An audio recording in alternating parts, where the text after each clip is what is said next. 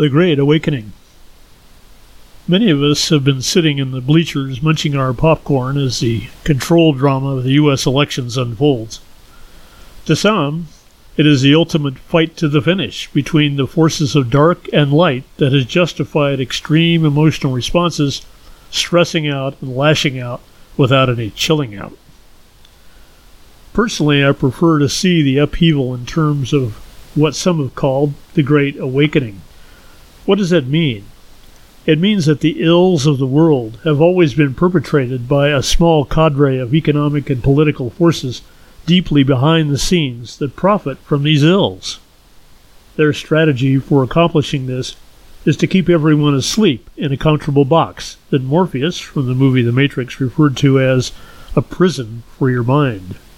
The prison is replete with a daily barrage of economic worries and social concerns arising from a programmed childhood of not good enough scripts to adult near successes and near failures that bring us to the conclusion that being comfortable in the box is all we can ever really expect. Every once in a while, one of us wakes up to the shenanigans behind the curtain, starts saying something, and is immediately silenced by the majority who don't want to wake up from their comfortable survival dream. The woke are then minimized, belittled, and accused of spouting conspiracy theories by the slumbering majority who refuse to listen as they spew accusations of no factual evidence when they themselves have never done any real fact finding, wanting the facts to reflect the comfort of their box. Meanwhile, wars are waged, economies fail, crimes are committed against humanity, all without a modicum of justice, because it's all just, you know, out of our hands.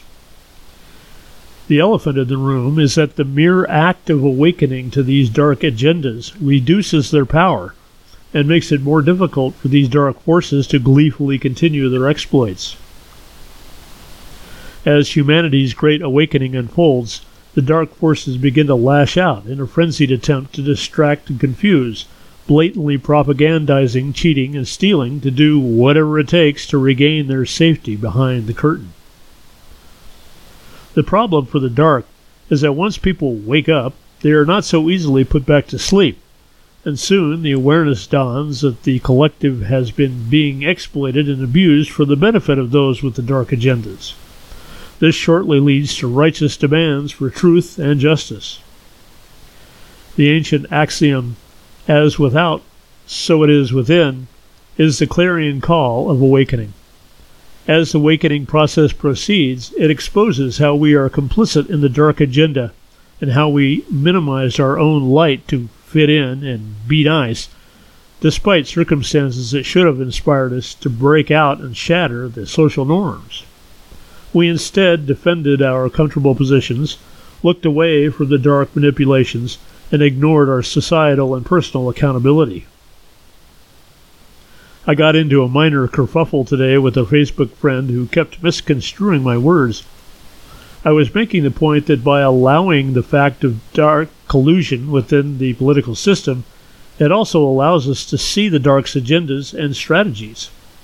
She was aghast that I would condone the allowance of evil, and no matter what I said, I was hopelessly embedded in conspiracy theories which threatened her comfortable box of normal. I responded that I respected her process and that it was her choice whether or not to go down the rabbit hole. Well, apparently, just the thought that there was a rabbit hole to go down was offensive to her. Denial is one of the first steps of awakening. You get a glimpse of the sheer magnitude of the darkness and what that might mean to your existence, and it's natural to knee jerk into denial. Yet the door has been cracked open, and even the smallest opening cannot be closed. When courage returns, the door opens more, and soon the light that is your essence fills those dark spaces and transforms the world. There is nothing to be aghast about, nothing to be outraged about. It is simply the truth standing there for all to see. When truth becomes self evident, our light is unfettered, and the building blocks of a new creation start to organize. Whatever was in the darkness can now join the light of creation, and the illusions created by the darkness can fall away to reveal the unconditional love that was always there. The Great Awakening is indeed upon us, with many in various stages of acceptance. The priority is to respect where others are at in the process and to hold fast to our steady gaze at truth, despite the gnashing of teeth that may come at us from out of the darkness as it dissolves into the light. There is great potential for love within the darkness that is released in the light of truth. Hold steady.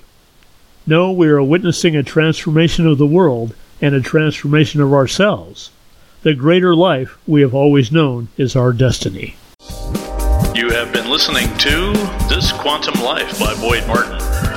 Brought to you by the Quantum Health Newsletter from Pure Energy RX. www.pureenergyrx.com.